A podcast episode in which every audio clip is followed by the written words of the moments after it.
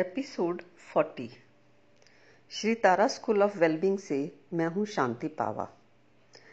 जैसा कि मैंने पिछले एपिसोड में कहा कि हमने अपने द्वारा जाने अनजाने में पकड़े अपने समझदारी के विचारों को ही बेस्ट मान रखा है, पर एक्चुअली इश्यूज़ को डील करने की नॉलेज हमारे पास नहीं है। हो सकता है तुम्हें शौक लगे और तुम सोचो कि क्या हमें जीने की समझ नहीं है, बस हम ऐसे ही जिए जा रहे हैं। पर यही वास्तविकता है। हम उम्मीद भी कैसे कर सकते हैं अपने आप से कि बिना सीखे ही हमें पता होना चाहिए। क्या जिन्होंने जीवन को समझने में अपनी पूरी उम्र लगा दी, जिन्होंने जानने का काम किया अपनी दुख तकलीफों के कारणों को, वो क्या कम बुद्धि लेकर पैदा हुए थे? नहीं, ये नॉलेज कोई ग्रेविटी का नियम या इंजन बनाने जैसा काम नहीं है कि खोजा एक ने और दूसरों ने उसका यूज़ कर लिया और मेहनत बच गई।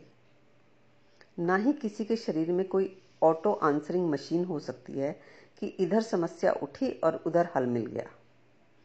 सभी को काम करना पड़ता है और मैंने भी काम किया, और अब स्पष्टता से देख सकती हूँ कि किसी के लिए भी शॉर्टकट नहीं है। इस धरती पर कोई भी इतना स्मार्ट नहीं है कि वो इंटरनल और एक्सटर्नल कॉन्फ्लिक्ट्स के कारणों को ना जाने और शांति से जी सके। यहाँ एक बात और आप जान लें कि हमारी मन की और संबंधों की समस्याएं लिमिटेड हैं। कागज़ और पेन लेकर लिखेंगे तो आठ, दस या पंद्रह, बीस ही होंगी, और इन समस्याओं के कारण और निवारण जानने के लिए आपको बहुत कुछ नहीं जानना है। वैसे भी तुम्हें हजारों बातें पता हैं, पर लाखों नहीं भी पता। जो भी तुम जानते हो वो बहुत कम है उसकी तुलना में जो तुम नहीं जानते। और सबसे ज़रूरी बात यह है कि ज़िंदगी जीने के लिए हमें लाखों करोड़ों बातें जानने की ज़रूरत भी नहीं है। बस ज़रूरत है तो ये स्वीकार करने की कि एक हैप्पी, कंफर्टेबल, ट्रबल फ्री और फन फील्ड लाइफ जीने के लिए जो बातें चाहिए वो तुम्हें पता नहीं है, और ना पता होना is very normal and natural. जिस फील्ड में तुम गए नहीं उसके बारे में तुम्हें पता हो कैसे सकता है? होता क्या है कि तुम्हें अच्छे से पता होता है कि कैसे स्पाउस, बच्चे, पेरेंट्स, इन लॉज और इवन सर्वेंट्स तक आपको हर्ट करते ही रहते हैं।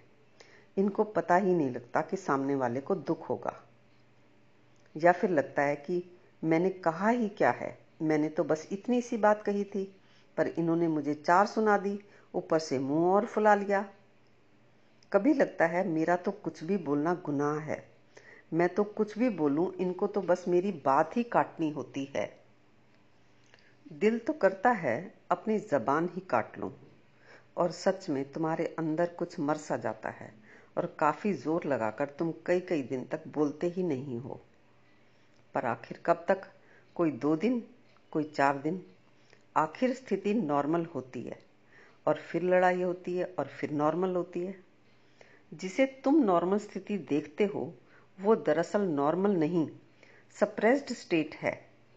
तुम या तुम दोनों ही असहज हो कि ये नहीं कहना, वो नहीं कहना, कि कहीं फिर से लड़ाई ना हो जाए। तुम्हें ये पता होता है कि किन बातों से तुम हर्ट होते हो, पर तुम्हारी किन बातों से दूसरे हर्ट होते हैं उस पूरी की पूरी साइड से तुम अनजान होते हो। यही हाल दूसरे का भी है। यहाँ हर्ट करने वाला कोई है नहीं और हर्ट सभी हो रहे हैं। मुझे कभी नहीं लगता था कि मैं भी हर्ट करने वाली हूँ। मैं सोचती थी अव्वल तो मैं कुछ कहती ही नहीं हूँ, कहती भी हूँ तो सामने वाले के भले के लिए या फिर रिटेलिएशन के तौर पर। या फिर सोचती थी आखिर मैं भी तो इंसान हूँ, कब तक चुप रहूँ, मेरे सब्र का घड़ा भी तो आखिर भर जाता है। तो हमेशा यही लगता था कि तंग तो स्पाउस, बच्चे, पेरेंट्स, इन-लॉज और सर्वेंट्स कर रहे हैं, तो फिर स्थिति सुधरेगी तो तभी ना जब ये लोग सुधरेंगे। मज़े की बात यह है कि घर के सभी लोग यही सोच रहे होते हैं। फिर अब किया क्या जा सकता है? सुन तो ये भी रखा होता है कि अपने सुख और दुख के लिए तुम खुद जिम्मेवार हो। अगर तुम ना चाहो तो कोई तुम्हें दुख दे ही नहीं सकता। कितनी सुंदर बात है ये, कितनी श्रेष्ठ बात है ये। मेरी ये फेवरेट लाइन्स थी, पर सिर्फ बोलने भर के लिए, दूसरों को ज्ञान देने के लिए। ये लाइन बोलते हुए मैं खुद को अलग रख लेती थी। लगता था बात तो ये सच है, पर औरों के लिए। मेरे आसपास के लोग और हालात तो कुछ ज़्यादा ही खराब हैं। मुझे पक्का पता था कि मेरे दुख के जिम्मेवार तो दूसरे ही हैं, मैं नहीं। पर ऐसा था नहीं। जैसे तुम अपने वजन के लिए खुद जिम्मेवार हो, वैसे ही तुम अपने मन के लिए भी खुद जिम्मेवार हो। ये जिम्मेवारी तुम्हें एक अर्थ में अभी नहीं दिखेगी, क्योंकि तुम्हारी नज़र में दूसरे ही दुख दे रहे हैं तुम्हें। और आप सभी मुझे बताना चाहोगे कि आपकी बात बिल्कुल सही है कि सभी अपने दुख के लिए आप ही जिम्मेवार होते हैं, पर मेरे केस में ऐसा नहीं है। मेरे आसपास के लोगों को आप नहीं जानती, पर आपके आसपास या दूर दराज कोई भी ऐसा व्यक्ति नहीं है जो कि ये कहे कि वो तुम्हारे दुख के लिए जिम्मेवार है। तो ऑटोमेटिकली ये जिम्मेवारी तुम्हारी ही बनती है। तो इस दुष्चक्र से यानी विशियस सर्कल से निकलो कि दूसरा समझ ले और तुम्हें आराम आ जाए। ये कभी होगा ही नहीं। तुम्हारे मन में एक कल्पना सी चलती रहती है कि तुम सेक्रीफाइस कर रहे हो, तुम टॉलरेट कर रहे हो, तुम लेट गो कर रहे हो, तुम नाइसली बिहेव कर रहे हो। दूसरा कभी ना कभी तो समझेगा ही, कभी ना कभी तो अपनी गलती मानेगा ही। असंभव है ये बात, क्योंकि दूसरा जो भी कर रहा है उसके पास उसके रीजंस हैं, जस्टिफिकेशंस हैं। और अगर तुम सामने वाले के व्यवहार को पूरा स्वीकार करते हो तो वो यही समझते हैं कि चलो इसकी समझ में आ गई, बात आनी ही थी, क्योंकि मेरी बात ही रीजनेबल थी, लॉजिकल थी और सेंसिबल थी। वो कभी ये जान ही नहीं पाते कि उनकी बात तुम्हें कितनी अनरीजनेबल, कितनी इलॉजिकल और कितनी नॉनसेंस लगी, पर तुमने for the sake of peace मान ली। इसलिए तुम्हारे patience, sacrifice, let go, tolerance का कोई पॉजिटिव रिजल्ट मिलता ही नहीं। तो इस कल्पना से बाहर निकलो कि कभी तो दूसरा बदलेगा, कभी तो वो रियलाइज करेगा और आराम मिलेगा।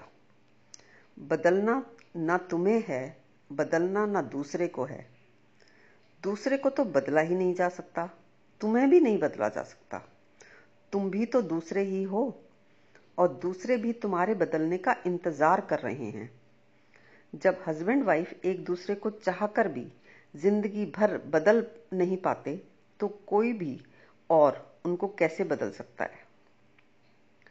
हस्बैंड वाइफ रिलेशन में तो बहुत सारे कंपल्शंस भी होते हैं, जैसे एक ही घर में रहते हैं, बच्चे कॉमन होते हैं, फ्रेंड्स एंड रिलेटिव्स कॉमन हैं, फाइनेंशियल एंटेंगलमेंट्स हैं। जब हस्बैंड वाइफ ही एक दूसरे को नहीं बदल पाते, तो हमारे पास ऐसी कौन सी मैजिक मैजिक स्टिक हो सकती है जिससे कि हम तुम्हें बदल दें। और ये काम हम कर भी नहीं रहे। तुम्हारे मन में ये बात हो सकती है, क्योंकि हवा में ये बातें तैरती रहती हैं कि दूसरे को तो बदला नहीं जा सकता, खुद को बदल लो। हम ये कह ही नहीं रहे। तुम्हारे पास भी तो रीजंस हैं तुम्हारे ऐसा होने के, तुम्हारे पास भी जस्टिफिकेशंस हैं तुम्हारे व्यवहार के लिए। और फिर तुम अपनी तरफ से पहले ही अच्छे हो, बदल कर क्या और अच्छे हो जाना चाहते हो। अब तुम सोच रहे हो कि बदलना ना खुद को है ना दूसरे को, तो फिर ये मन का आराम मिलेगा कैसे। इसी की बात को हम करेंगे अपने अगले एपिसोड में।